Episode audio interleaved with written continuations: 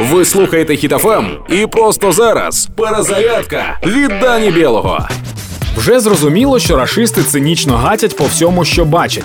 Багато українських храмів постраждали через цю війну. Чому? Ну бо тому, що там ховалися нацисти. Увага! Зафіксовано богохульство. Так, мені офіційно тепер можна жартувати над релігією, але конкретно над РПЦ. Ні, це не вважається богохульством, бо нічого спільного з вірою вони не мають.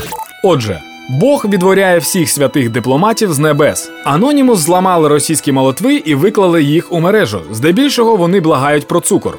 Вселенська свята компанія призупиняє поставки святої води в Росію. Знайдені стародавні письмена, в яких є продовження тієї самої фрази: Ми русські, з нами Бог не хоче іметь нічого общого.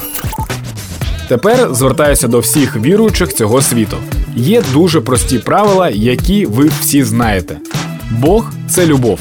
Бог не схвалює кровопролиття та вбивства. Тож всім зрозуміло, на чиєму він боці. Так само, як і зрозуміло, кого чекає суд та пекло.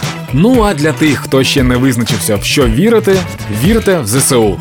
Підтримуємо одне одного. Слава Україні! Проект Перезарядка на Хітофем від Дані Білого.